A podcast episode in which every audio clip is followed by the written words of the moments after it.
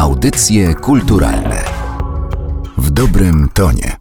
Przed mikrofonem Magdalena Miszewska. Zapraszam na kolejny odcinek audycji kulturalnych. Dziś będziemy rozmawiać o Bauhausie, czyli szkole artystycznej, e, która świętuje w tym roku swoje stulecie, a właściwie Niemcy e, to stulecie świętują, bo tam e, ta szkoła się narodziła i miała ogromny wpływ nie tylko na architekturę, ale również na wzornictwo i sztukę XX wieku. Dziś spróbuję sprawdzić, czy również na polską sztukę i na polską architekturę wpływała, a pomoże mi w tym historyczka sztuki Aleksandra Kędziorek. Cześć. Cześć. I zanim sprawdzimy, co to na ziemiach polskich się stało pod wpływem Bauhausu, e, to chciałabym e, nawiązać do filmu Duch Bauhausu, który można oglądać podczas festiwalu Millennium e, Dogs Against Gravity.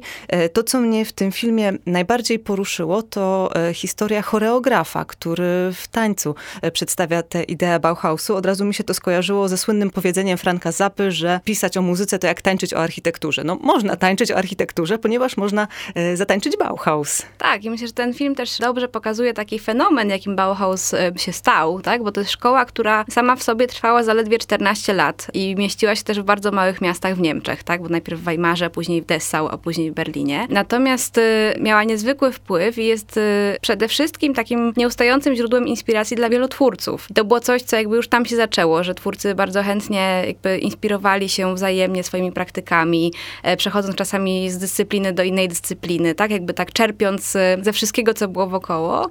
I też dzisiaj jest to takie dziedzictwo bardzo żywe, że to nie jest tylko historia, której się uczymy, tylko jest to taka ciekawa opowieść, z którą e, współcześni twórcy, tak jak chociażby wspomniany choreograf, ale też e, artyści wielu innych dziedzin, czują się jakoś związani, z niej czerpią i widzą, że to jest taka rzecz, która ma potencjał, żeby jeszcze ją rozwijać i dodawać coś do tej historii od siebie. To tą historią zajmijmy się może na samym początku. Gropius, e, Walter Gropius, który był założycielem szkoły Bauhausu, pisał, że chcą stworzyć nowe zrzeszenie rzemieślników e, nieznających więcej tej dumy klasowej, która wznosi mur wysoki między rzemieślnikami i artystami. Jaka była sytuacja w Niemczech właśnie między rzemieślnikami i e, artystami, skoro tutaj trzeba było e, takimi wielkimi słowami łączyć obie te działalności? Ja myślę, że to była też kwestia sytuacji, jaka była w ogóle po I wojnie światowej, bo my dzisiaj, wiedząc, co się zdarzyło później, jaka była tragedia związana z II wojną światową, o tej pierwszej trochę zapominamy, tak? Jakim ona była szokiem dla mieszkańców Europy.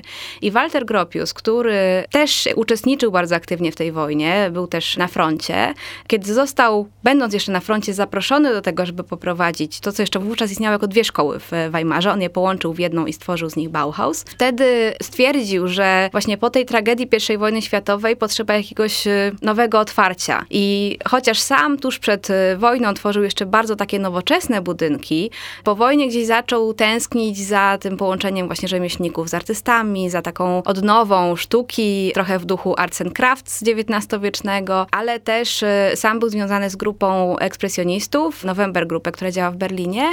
Był wśród nich taki architekt Bruno Taut, który wyobrażał sobie i zaczął po wojnie rysować taką architekturę alpejską, która miała być właśnie architekturą dla nowego społeczeństwa, które się odrodzi, będzie jakby już y, oswobodzone od tej y, tragedii wojny, którą wszyscy doświadczyli i będzie takim właśnie nowym ideałem. I gdzieś za powstaniem Bauhausu też stała taka idea, żeby właśnie stworzyć społeczeństwo na nowo, na nowo zdefiniować y, właśnie relacje architektury i rzemiosła, sprawić, żeby to, co w tej szkole powstaje, trafiało bezpośrednio do domów ludzi i zmieniało ich przez to też. Taka idea trochę właśnie inżynierii społecznej niemalże była w to wpleciona od początku.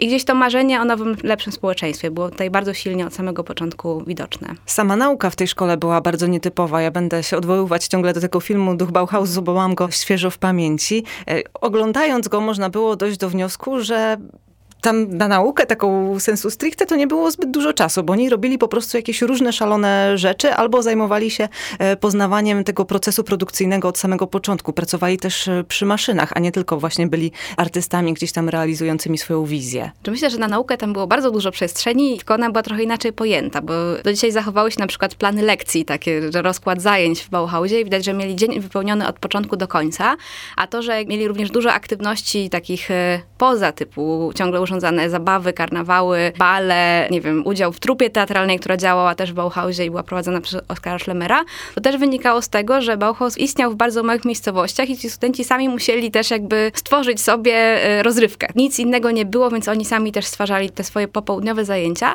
Natomiast samo nauczanie w Bauhausie było dosyć szczególne i myślę, że to jest coś, co też do dzisiaj jest pewną inspiracją, ale też jakby w różnych szkołach znajdziemy echa tych pomysłów. Czyli na samym początku, kiedy taki student w Bauhausie się pojawiał, to trafił na tak zwany kurs wstępny, w którym ten student uczył się właściwie wspólnie z nauczycielami, tak, bo tutaj to też jest ważne, że trochę ta hierarchia uczeń-nauczyciel nie zawsze, ale była czasami e, zachwiewana.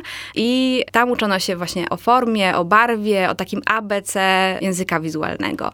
Co później, kiedy już taki student też przez ten kurs wstępny przeszedł i został dopuszczony do drugiego etapu, później było wykorzystywane w warsztatach. I były różne warsztaty. Był warsztat stolarski, był warsztat ceramiczny, tkacki, w którym e, najczęściej e, lądowały kobiety, był warsztat metalurgiczny i one były prowadzone wspólnie przez artystów, tak zwanych mistrzów formy, którzy jakby dawali ten artystyczny element i mistrzów e, warsztatu, czyli rzemieślników, którzy doskonale znali się na danym materiale i na danym fachu.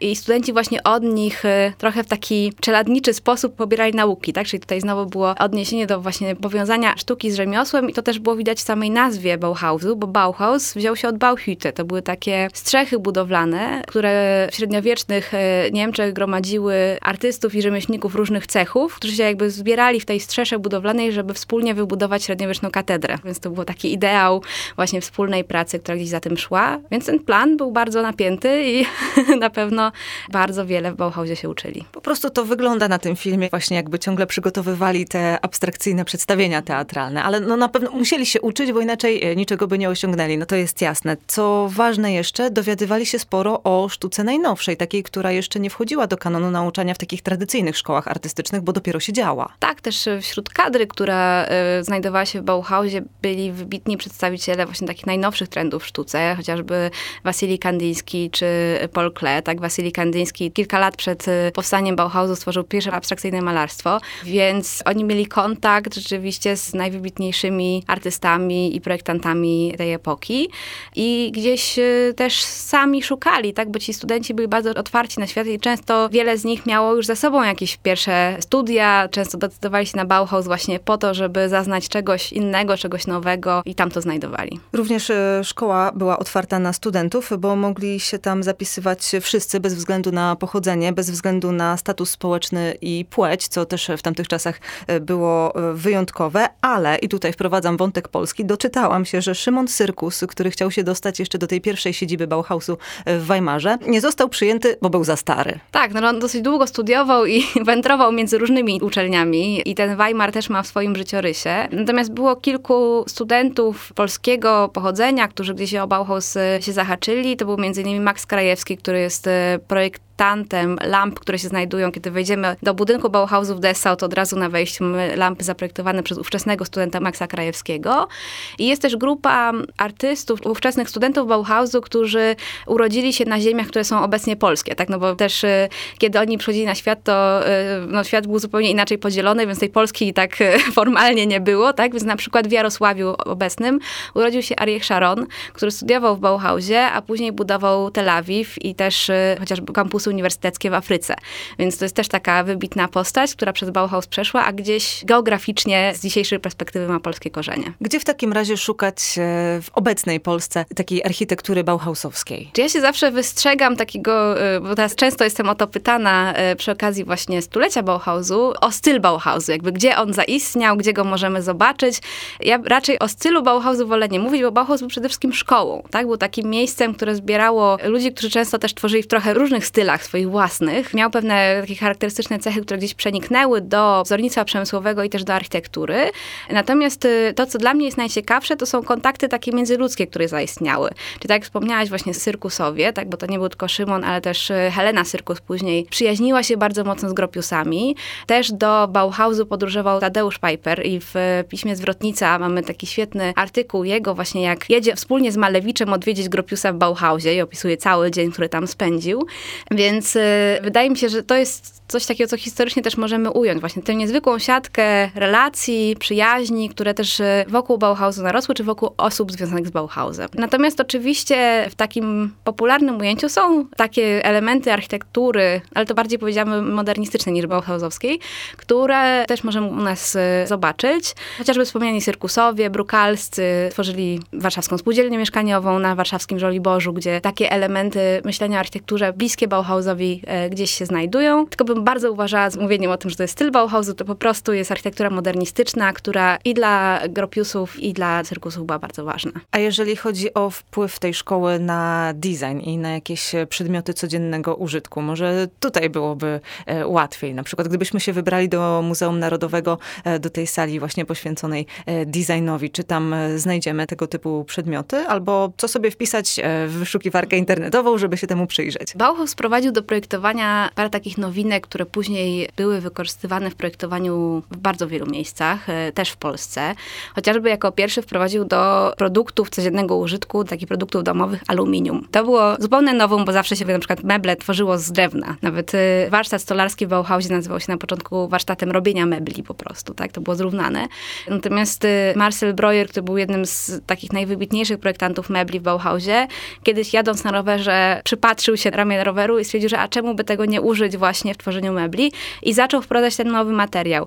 I ja bym we wzornictwie przemysłowym właśnie tych elementów dopatrywała. I znajdziemy takich elementów w polskim wzornictwie sporo, które gdzieś e, z tych e, nowych zasad projektowania wprowadzonych przez Bauhaus korzystają, czyli właśnie z tych nowych materiałów, e, z bardzo prostych form, z wyrazistych kolorów. Więc tutaj możemy spojrzeć na to, co robili Władysław Strzemiński i Katarzyna Kobro, tak? Na przykład jak projektowali wystawy. Natomiast też Bauhaus później bardzo silnie oddziaływał i jedną z takich jego późniejszych emanacji była szkoła projektowania w Ulm w Niemczech i z tą polscy twórcy już mieli bardzo bezpośrednie kontakty. Thomas Madonaldo, dyrektor tamtej szkoły projektowania, przyjeżdżał do Warszawskiej Akademii Sztuk Pięknych na wykłady, więc tutaj jakby ta współpraca też kwitła. Myślę, że znacznie łatwiej niż o takich bardzo konkretnych produktach mówić właśnie o takich rzeczach, które przeniknęły jako zmiana sposobu myślenia o przedmiocie. Natomiast myślę, że z dzisiejszej perspektywy takiego codziennego użytkownika, to to, co zawdzięczamy Bauhausowi, to chociażby IKEA. Tak jakby samo to myślenie o tym, że możemy przedmiot zaprojektować bardzo minimalistycznie, bardzo oszczędnie, ekonomicznie i że design powinien być też dostępny dla wszystkich. Bauhausowi to jeszcze za jego czasów nie zawsze wychodziło, ale ta idea gdzieś zawsze jakby w Bauhausie tkwiła i ona chociażby w produktach IKEA się dzisiaj realizuje. Zamykając e, klamrą filmową e, naszą rozmowę, w filmie Duch Bauhausu można e, też obejrzeć przykłady wybrane przez twórców tego filmu takiego współczesnego Bauhausowego dziedzictwa i zastanawiam się, czy ty się z nimi zgadzasz, bo tam jest ten przykład kolejki, która łączy w Ameryce Południowej slumsy z pozostałą częścią miasta i właśnie architekci, którzy tę kolejkę opracowywali, są przedstawieni jako ci, którzy kontynuują tę ideę. Czy faktycznie tutaj tak odległe rzeczy można ze sobą połączyć? Myślę, że coś w tym jest. Oczywiście jest to jakby historycznie duży dystans, natomiast wydaje mi się też, że dziedzictwo Bauhaus jakby tak silnie wrosło po prostu w taką szeroką historię sztuki czy architektury, że ono po prostu jest czymś, od czego my dzisiaj zaczynamy, także jest dla nas w pewien sposób oczywiste, więc y, ja też to oglądałam z ciekawością, bo widać było, że to, co jest wspólne dla Bauhausu, tego historycznego i tych współczesnych twórców, to jest takie bardzo społeczne podejście do projektowania, tak, że design może zmieniać świat, że możemy poprzez wprowadzenie jakichś nowych elementów ułatwić życie ludziom i też sprawić, że na przykład otworzą się przed nimi nowe możliwości, tak, bo to było świetnie tam pokazane, to była kolejka, która pozwalała mieszkańcom jednych dzielnic dojeżdżać do centrum miasta i od razu sprawiała, że nie tylko to był projekt taki transportowy, ale też y, otwierający im nowe możliwości w życiu. Więc y, trzeba by było spytać samych tych twórców, czy powiązaliby to z Bauhausem, bo może wcale nie, ale wydaje mi się, że to, co jest takie bezsprzeczne, to to, że gdyby nie było Bauhausu, to by nie było takich projektów. Że jakby ta rewolucja musiała się zadziać y, te 100 lat temu, żebyśmy my dzisiaj to traktowali jako oczywistość, jako jakby taki punkt wyjścia do mówienia o tym, czym może dzisiaj być y, design. A jakieś takie powiązania widzisz y, wśród współczesnych polskich twórców? Nawet takie bardzo luźne właśnie z tymi ideami Bauhausu. Wielu twórców na pewno poszukuje pomiędzy dziedzinami, bo to była też siła Bauhausu, że właśnie starał się nie zamykać w jednej dyscyplinie, jak wcześniej powiedziałam, nie tworzyć mebli tylko z drewna, ale gdzieś e, szukać nowych rozwiązań i przekraczać bariery. Więc jakby wielu polskich projektantów też to robi i stara się za każdym razem wychodzić z takich podstawowych pytań, tak? No, że właśnie że też nie tylko projektować jakby zewnętrzne formy przedmiotów, tak? Nie tylko je dekorować w ostatnim momencie, żeby po prostu się sprzedały, tylko żeby się zastanowić też właśnie po co, dlaczego nam to służy, jak to można na nowo pomyśleć, e, tak? Jakby w jaki sposób na nowo zaprojektować. Więc myślę, że to jakby sposób działania, czy sposób y, myślenia gdzieś jest tutaj tym współczesnym twórcom z Bauhausem bliski. Audycje kulturalne w dobrym tonie.